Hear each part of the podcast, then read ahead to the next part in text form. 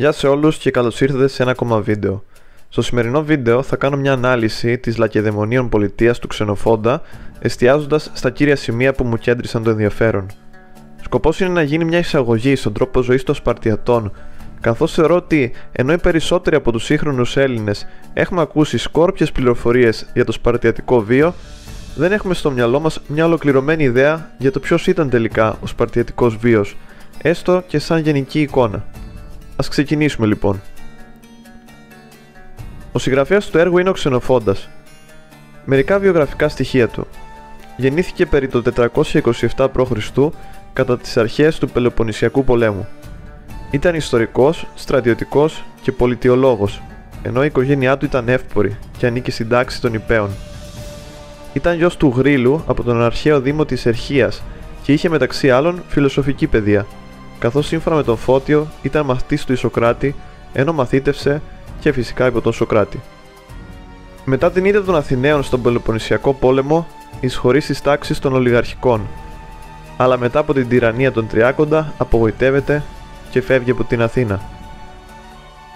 Ακολουθεί την εκστρατεία του Κύρου εναντίον του αδερφού του, βασιλέως Αρταξέρξη του δεύτερου, το 401 π.Χ., μαζί με 13.000 ακόμα Έλληνες μισθοφόρους, εκστρατεία που αποτυγχάνει, καθώς ο κύρος θανατώνεται στη μάχη στα Κούναξα.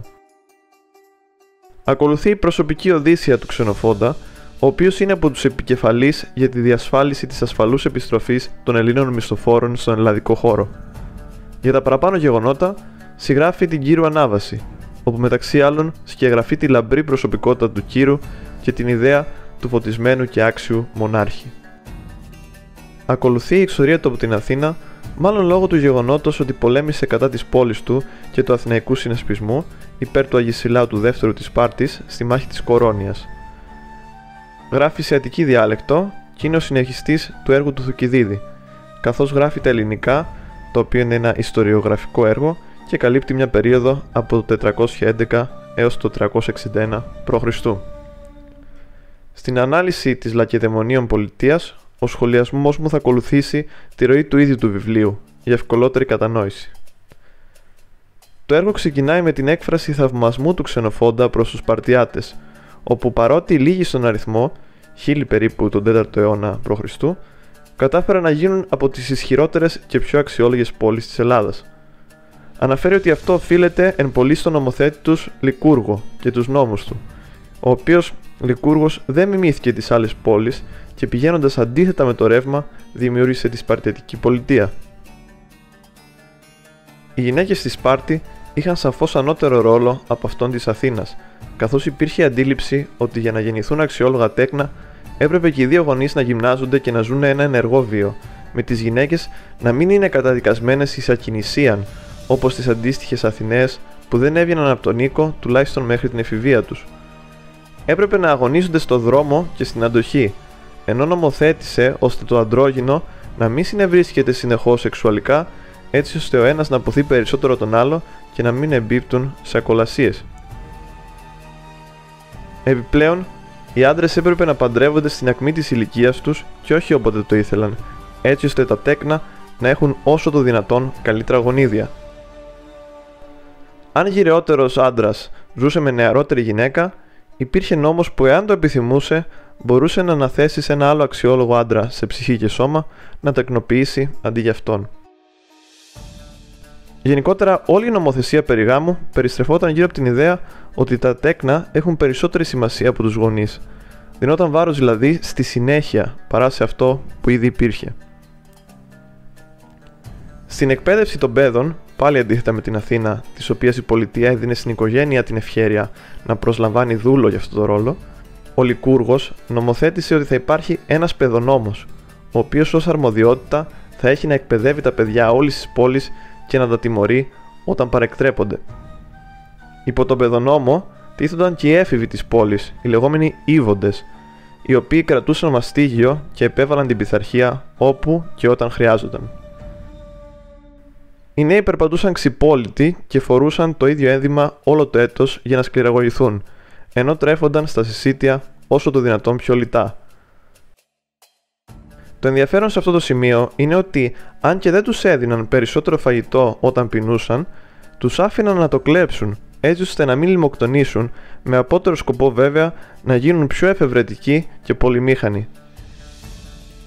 Οι κλοποί δεν τιμωρούνταν αν δεν έπιαναν ποτέ τον κλέφτη. Τον τιμωρούσαν όμως με ράβδισμα αν αυτός δεν κατάφερνε να περάσει απαρατήρητος. Ο Λικούργος νομοθέτησε κατά της παιδεραστίας, την οποία θεωρούσε ανέσχυτη και απεχθή, ενώ ήταν υπέρ της συναναστροφής των γυρεότερων με τους νεότερους, με σκοπό την πνευματική ανύψωση και τη δημιουργία ενός άρρηκτου δεσμού πνευματικής φιλίας.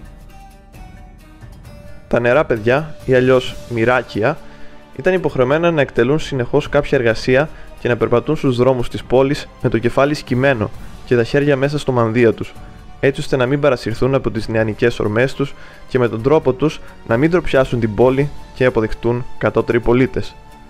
Ο ξενοφόντας γράφει ότι πιο πιθανό θα ήταν να ακούσεις να μιλάει ένα άγαλμα παρά ένα μοιράκιον και ότι στα συσίτια μιλούσαν μόνο όταν τους απευθύνονταν ο λόγος. Ο ρόλος των εφήβων ήταν το καλό της πόλης. Αυτό το κατάφερναν αν εξέλισσαν ήδη τον εαυτό τους και γινόντουσαν χρηστοί πολίτες. Οι έφοροι της πόλης εκλέγουν τρεις ακμαίους άντρες, τους λεγόμενους υπαγρέτες. Ο καθένας από αυτούς επιλέγει 100 εφήβους και τους εξηγεί το λόγο της επιλογής του και το λόγο που απέρριψε τους υπόλοιπους. Όσοι αποτύχουν γίνονται εχθροί και των υπαγρετών και των επιλεγμένων εφήβων. Προπονούνται σε ξεχωριστά σημεία και μέσω αυτής της κόντρας οθούνται όλοι σε πράξεις μέγιστης ανδρείας, ενώ παράλληλα είναι στις επάλξεις ανα πάσα στιγμή για να βοηθήσουν την πόλη. Λόγω αυτής της κόντρας, φροντίζουν να είναι στην καλύτερη δυνατή φυσική κατάσταση και πιάνονται στα χέρια όπου συναντιούνται. Αυτό το διαπληκτισμό μπορούσε βέβαια να διακόψει οποιοδήποτε περαστικός και αυτοί όφυλαν να υπακούσουν. Οι ενήλικες φρόντιζαν μόνοι τους τη φυσική κατάστασή τους και είχαν ως ύψιστη ασχολία το κυνήγι, ενώ όφυλαν στρατιωτική υπηρεσία σε συνθήκες πολέμου. Τα γεύματά τους νομοθέτησε ο Λικούργος να λαμβάνουν χώρα σε δημόσιο χώρο και να τρέφονται όλοι με όση τροφή πραγματικά χρειάζονται, έτσι ώστε να μην τρέφονται ούτε περισσότερο ούτε λιγότερο από όσο πρέπει. Απαγόρευσε το περιττό ποτό γιατί βλάπτει σώμα και πνεύμα, αλλά τους επέτρεψε να πίνουν όποτε διψούσαν, θεωρώντας έτσι ότι το ποτό γίνεται πιο αυλαβές και ευχάριστο. Επίσης, προκειμένου να διατηρηθεί η ευρωστία και να μην αναπτυχθεί η παχυσαρκία, στο γυμναστήριο ο μεγαλύτερος ηλικιακά είχε την ευθύνη των υπόλοιπων και φρόντιζε να μην γυμνάζονταν κανείς λιγότερο σε σχέση με την ποσότητα τροφής που κατανάλωνε. Όλα τα παραπάνω, αναφέρει ο ξενοφόντας, ήταν καθοριστικά για το γεγονός ότι οι Σπαρτιάτες είχαν την πιο αρμονική σωματική διάπλαση από όλους τους υπόλοιπους. Η ιδέα του πολίτη παρουσιάζει εξαιρετικό ενδιαφέρον. Κάθε Σπαρτιάτης είχε την ευθύνη των παιδιών όλης της πόλης, όπως ακριβώς και το δικό του, έτσι ώστε να είναι όσο το δυνατόν περισσότερο δίκαιοι και ανδροί όλοι. Η δούλη ήταν κοινή, όπως και τα σκυλιά, τα άλογα ή η τροφή και τα απαραίτητα σύνεργα για το κυνήγι. Απαγορεύονταν κάποιος να αποκτά κέρδος κάνοντας μια δραστηριότητα, κάτι που μας ξενίζει σήμερα όσο θα ξένιζε και όλους τους υπόλοιπους Έλληνες του 4ου αιώνα π.Χ. Η μόνη μέρημνα των πολιτών θα ήταν να εξασφαλίσουν τα απαραίτητα για την πόλη. Αναφέρει συγκεκριμένα ότι ο στολισμός του Σπαρτιάτη δεν είναι το πολυτελές φόρεμα, αλλά το εύρωστο σώμα. Όποιος μετά από έρευνα αποκαλύπτονταν ότι είχε περισσότερα χρήματα και παρέβαινε τους κανόνες της πόλης, τιμωρούνταν. Η ύψιστη αρετή είναι η πειθαρχία και οι ανώτεροι ιεραρχικά φροντίζουν να το πρεσβεύουν αυτό με τον τρόπο του βίου τους. Γι' αυτό το λόγο ιδρύθηκε η εφορία, έτσι ώστε το ανώτατο πολιτιακό όργανο να εμπνέει ένα δέος στους πολίτες ώστε να τους πείθει να υπακούν τους νόμους. Οι έφοροι έχουν νομοθετική και εκτελεστική εξουσία και μπορούν ακόμα και να καταδικάσουν σε θάνατο ένα πολίτη. Προκειμένου να δώσει και θεϊκή προέλευση στους νόμους, ο Λικούργος στο μαντίο των Δελφών πήρε το χρησμό ότι είναι ύψιστη ύβρις να μην υπακούν οι άνθρωποι σε νόμους επικυρωμένους από τους ίδιους τους θεούς. Η ιδέα περί θανάτου ήταν ταυτόσιμη με αυτή της Ανδρείας. Προτιμούσαν ένα ωραίο θάνατο παρά έναν ατιμωτικό. Επίσης, Η Ανδρία είναι σύντροφος της Αρετής και της Ζόξα παρά η Δηλία, η οποία τιμάζει τον άνθρωπο που ζει με τα σπαρτιατικά παραγγέλματα. Επιπλέον, ο δηλός στη Σπάρτη υφίστατο κοινωνικό αποκλεισμό και ολοκληρωτική περιφρόνηση από τους υπόλοιπους πολίτες, ακόμα και τους ανήλικους αλλά και την ίδια του την οικογένεια. Η γερουσία τώρα αποτελούνταν από άνδρες που είχαν περάσει την ακμή της ηλικίας τους και ήταν σε θέση να λάβουν τις καλύτερες δυνατές αποφάσεις. Συγκροτείται από άνδρες άνω των 60 ετών και αριθμούσε 30 άτομα. Ο Λικούργος θέσπισε ως καθολικό καθήκον την πολιτική αρετή, η οποία έπρεπε να εξασκεί το δημόσια από όλους, καθώς, σύμφωνα με τον Ξενοφόντα, θεωρούσε ότι οι ανάξιοι και οι δειλοί είναι αυτοί που φέρουν όλες τις συμφορές της πόλης οι οποίες παρικμάζουν και καταστρέφονται. Σε συνθήκες πολέμου, οι έφοροι δημοσιεύουν λίστα με τις ηλικίες που θα στρατολογούνται ως υπείς, ως οπλίτες και ως χειροτέχνες. Οι χειροτέχνες ήταν οι επαγγελματίες και οι τεχνίτες, οι οποίοι ήταν συνήθως περίοικοι, ταυτόχρονα όμως και στρατιώτες. Οι δωροί Σπαρτιάτες δεν ασχολούνταν ποτέ με τις τέχνες. Η στολή τους θα ήταν ερυθρή και η ασπίδα τους χάλκινη, διότι δεν θα ομοίαζε σε τίποτα με γυναική ενδυμασία και, πρακτικά βέβαια, καθαρίζεται εύκολα και ρηπαίνεται δύσκολα. Όσοι είχαν περάσει την εφηβική ηλικία, επιτρέπονταν να έχουν μακριά κόμη για να φαίνονται πιο επιβλητικοί. Χωρίζονταν σε έξι μοίρες με υπείς και οπλίτες. Κάθε μοίρα έχει ένα πολέμαρχο, 4 λοχαγούς, 8 πεντικόνταρχους και 16 ενομόταρχους. Οι λακεδαιμόνοι αρχηγοί ηγούνται στη μάχη και οι υπόλοιποι ακολουθούν. Τόσο απλή γράφει ο ξενοφώντας ότι είναι η διάταξή τους, γιατί δίνεται το δικαίωμα σε κάποιους να ηγούνται και στους άλλους να ακολουθούν. Το δύσκολο κομμάτι είναι να μην σπάνε τη διάταξή τους σε συνθήκες ταραχής και να μένει ο ένας δίπλα στον άλλο. Η φάλαγγα κινείται με τέτοιο τρόπο ώστε να προσαρμόζεται ανάλογα με τις κινήσεις του εχθρού, έτσι ώστε πάντα οι πιο ανδρείοι να βρίσκονται έναντι του εχθρού. Στο 12ο κεφάλαιο της πολιτείας, ο ξενοφόντας μας δίνει πληροφορίες για το πώς στρατοπεδεύουν οι λακεδαιμόνοι και το γεγονός ότι ακολουθούν πιστά τον τρόπο ζωή τους και την καθημερινή τους εκγύμναση, το κοινό πρόγευμα υπό το κήρυγμα του πολέμαρχου, αλλά και τη μεσημεριανή ανάπαυση και τα εσπερινά γυμνάσια. Μετά το βραδινό δείπνο, υμνούν τους θεούς με άσματα και θυσιάζουν σε αυτούς.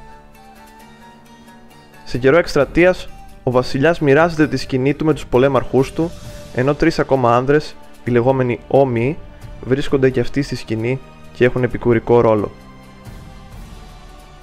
Ο βασιλιάς πάντα εκκινεί μαζί με το στράτευμα εις μάχη, αλλά πριν γίνει αυτό, εκτελεί θυσίες προς τους θεούς.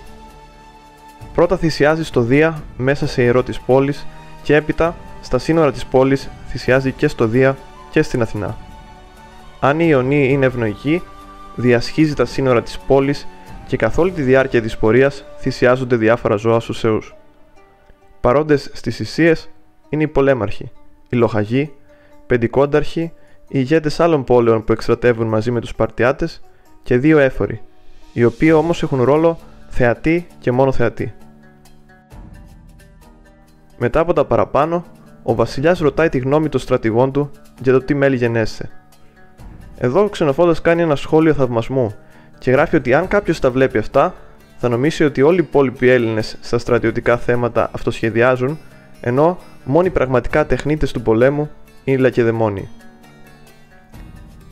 Στην υπόλοιπη αφήγηση του συγκεκριμένου κεφαλαίου αναφέρονται οι υπόλοιπες αρμοδιότητες του βασιλιά, όπως για παράδειγμα η διαταγή αποστολής μιας πρεσβείας, ενώ εκθιάζεται η πειθαρχία του στρατεύματος προς το πρόσωπό του, με τον ξενοφόντα να γράφει ότι ο βασιλιάς είναι ιερέας απέναντι στους Θεούς και στρατηγός για τους ανθρώπους. Στα δύο τελευταία κεφάλαια του έργου, ωστόσο, ο ξενοφόντας μας αφήνει μια γλυκόπικρη γεύση. Από τη μία εκθιάζει το πολίτευμα των Σπαρτιατών, τονίζοντας ότι ο βασιλιάς, αν και απεσταλμένος των Θεών, δεν λαμβάνει μεγαλύτερες τιμές από τους υπόλοιπους πολίτες, έτσι ώστε να μην θυμίζει η βασιλεία του μια πολιταρχία. Απ' την άλλη όμως, καταθέτει την άποψή του ότι η στρατιωτική κοινωνία δεν τηρεί πλέον κατά γράμμα τους νόμους του Λικούργου και εκφυλίζεται σταδιακά μέχρι να φτάσει στο σημείο να γίνει και αυτή μια πόλη όπως όλες τις άλλες, η οποία άλλοτε είχε στόχο να ηγεμονεύει άξια, ενώ τώρα προσπαθεί να επιβληθεί ως άρχουσα σε όλους τους υπόλοιπους, κάτι το οποίο μάλλον δεν είναι ικανή να κάνει πλέον. Η Λακεδαιμονίων πολιτεία είναι μια άκρος ενδιαφέρουσα πηγή για τον βίο των Σπαρτιατών αλλά και για τους περίφημους νόμους του Λικούργου, που ιστορικά τοποθετούνται κατά τη διάρκεια του 8ου αιώνα π.Χ. Ο σημερινός μελετητής θα πρέπει να διαβάσει και τα έργα και τις αναφορές του Ηροδότου, του Πλουτάρχου και άλλων αρχαίων ιστορικών για να έχει μια πιο ολοκληρωμένη εικόνα για το Σπαρτιατικό βίο. Αλλά κατά τη γνώμη μου, η Λακεδαιμονίων πολιτεία αξίζει να διαβαστεί από όλους, για να γίνει κατανοητό πως ένας ευγενής τρόπος του βίου δεν έχει γεωγραφικά σύνορα. Σας ευχαριστώ πολύ.